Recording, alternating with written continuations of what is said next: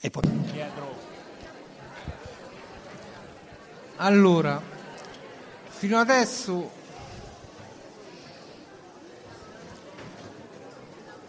Vogliamo abbozzare?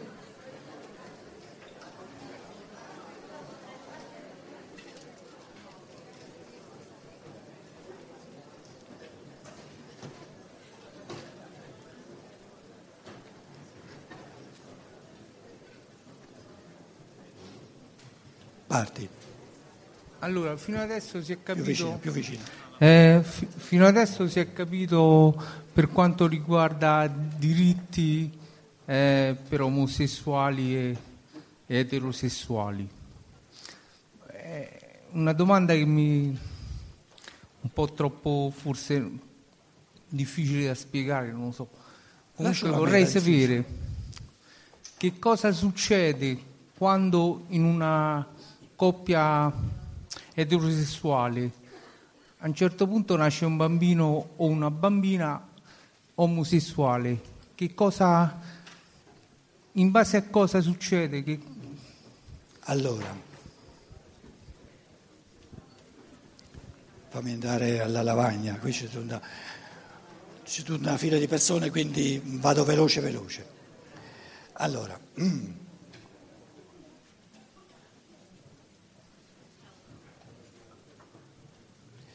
qui ci sono mm, papà e mamma e tu dici, nasce un bambino che, che è omosessuale. Allora, la scienza dello spirito, ti, ti informo, dice piano piano piano, fino al quattordicesimo anno la sessualità non esiste.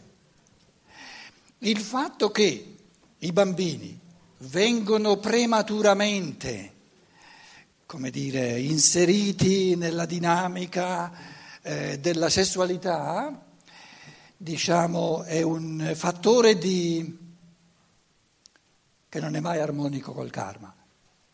Perché? Per ogni forza che noi facciamo saltare fuori prematuramente, uccidiamo altre forze che non, non hanno la possibilità di esprimersi. È come quando il bambino già a 5, 6, 7 anni, adesso con i, con i video con i eh, giochi video, con, con, con l'iPad, comincia a entrare in una razionalità, le fiabe non le ha mai viste, questa prematura razionalità uccide delle forze, tantissime, addirittura fargli vedere la, la, la, il televisore a tre anni, quattro anni, tanti bambini, uccide tantissime forze nel corpo eterico. Ora, questi, questi come dire, questi peccati degli adulti contro l'umano nel bambino, non, non, è che si può dire sono previsti nel suo karma, no, l'egoismo degli adulti non è previsto nel karma di nessuno, è, è un fattore della loro libertà.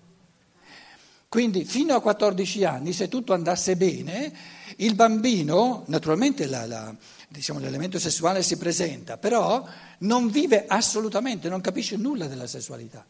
Adesso tu dici sì, però a partire dai 14 anni salta fuori se eh, c'è una, diciamo, un orientamento eterosessuale o un orientamento omosessuale.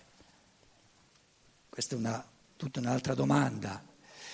Eh, ci sono tomi interi adesso che, mh, uno me l'hanno mandato in, in Germania, l'origine del, dell'omosessualità. E salta fuori che l'origine dell'omosessualità è molto complessa. Prima di tutto ci sono tante persone, sempre più numerose, che non sono, come dire, chiaramente ordinate verso un sesso o verso l'altro. Moltissimi dicono, ma a me vanno bene tutte e due. Ora, uno dei, per esempio, l'origine, da dove viene l'omosessualità, no? Uno dei, dei, dei, dell'origine, delle cause, no? L'abbiamo già detto in questi giorni, oggi, ieri, è che, per esempio, tanti maschietti si buttano nell'omosessualità perché sono arcistufi delle donne. Sono arcistufi delle donne, troppo complesse, ti fanno perdere un sacco di tempo. Capito? Com'è? Non è una scelta. È, è, è una scelta. Attenta, attenta, attenta, è un fattore non di natura, ma di cultura. Però che la cultura sia tale che mi spinge verso, verso l'omosessualità, questo non vuol dire che io l'omosessualità la scelgo liberamente.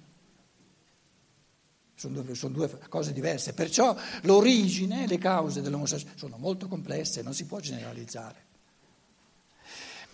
Io potrei parlarvi di tantissime, potrei, potrei parlarvi di tantissime persone. Io sono andato in seminario a fare il karma mio, eh, perché la Chiesa a quei tempi, 60 anni fa, adesso arrivo a 70 anni, acchiappava i bambini a 10 anni, perché poi più tardi aveva paura che non li acchiappava più.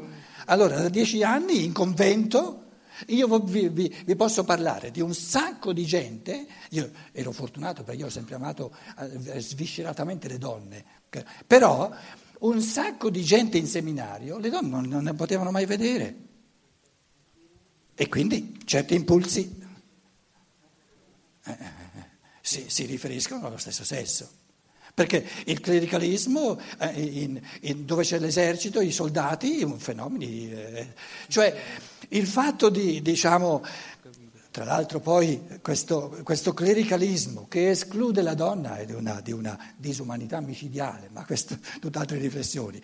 Ma è chiaro che questi, questi, questi giovinetti no? a 15, 16, 17, 20 anni, 21 anni non vedono mai donne, ecco, dove, dove si devono rivolgere queste forze delle sessualità che ci sono.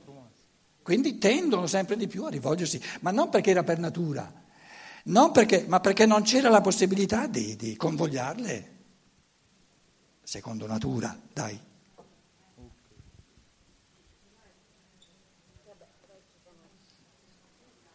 Com'è?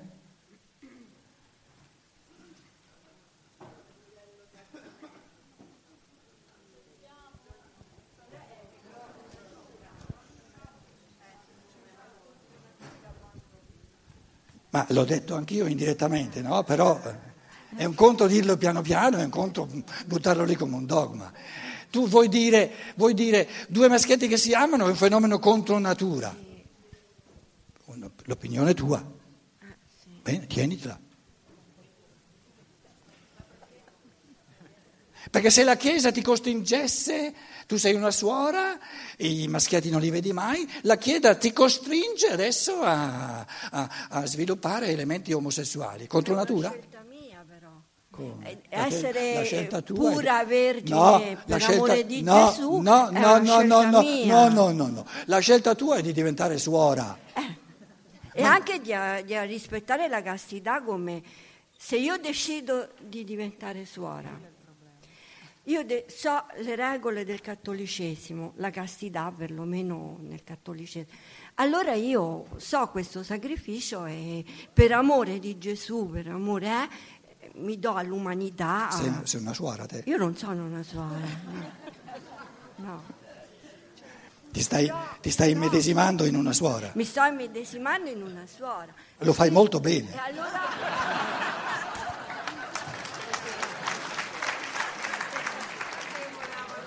Io ci avevo tentato ma non mi riusciva, tu l'hai fatto molto bene.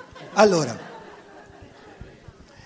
allora il, il, la, la, faccenda della castità, già, la parola l'aveva già detta qualcuno oggi, poi eh, non c'è stato tempo di, di, ehm, di, di, parlarne. Allora, i tre voti dei, dei, ehm, dei religiosi sono la povertà, la castità e l'ubbidienza. Allora, la povertà hanno un sacco di soldi, l'ubbidienza ognuno fa quello che vuole, giustamente. No, la castità non è, non è il voto di celibato, non è il voto di celibato.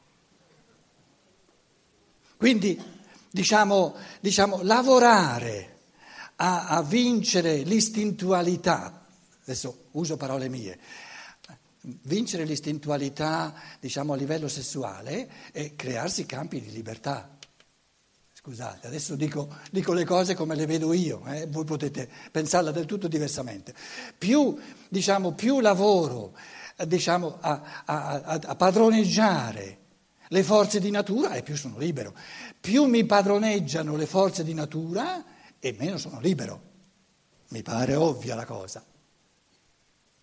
Io ho visto il massimo di non castità nei religiosi che non potendo avvicinarsi all'elemento femminile continuavano a sognarlo, a vederlo, alle fantasie, eccetera, eccetera, eccetera. E quando un uomo vive con una donna, nessuno proibisce a questi due esseri umani di aiutarsi a vicenda a vincere sempre di più l'istintualità, le forze di natura.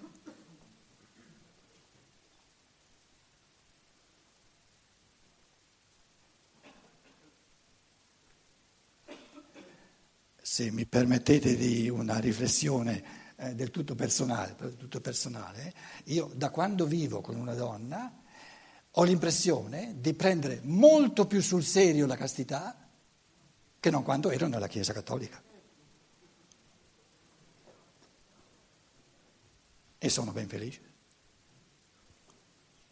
Però il voto non è di, di, di, di celibato è il voto di castità. Il voto di castità, cioè il votarsi, do, dedicarsi al, a, a, diciamo, a, a, vincere sempre di più, quindi a liberarsi sempre di più dal, dall'istintualità di natura, è possibile in ogni rapporto ed è, ed è molto più possibile in un rapporto che quando uno è da solo.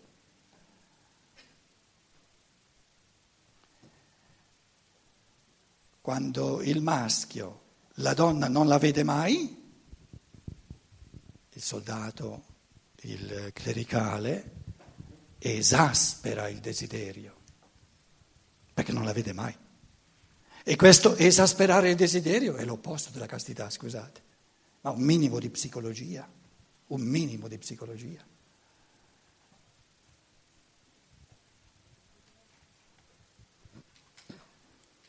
Un sacco di pensieri cattivi, perché la donna non l'hanno mai veduta, ma guardala bene, ti passano i pensieri cattivi. Lo stesso vale per il maschietto.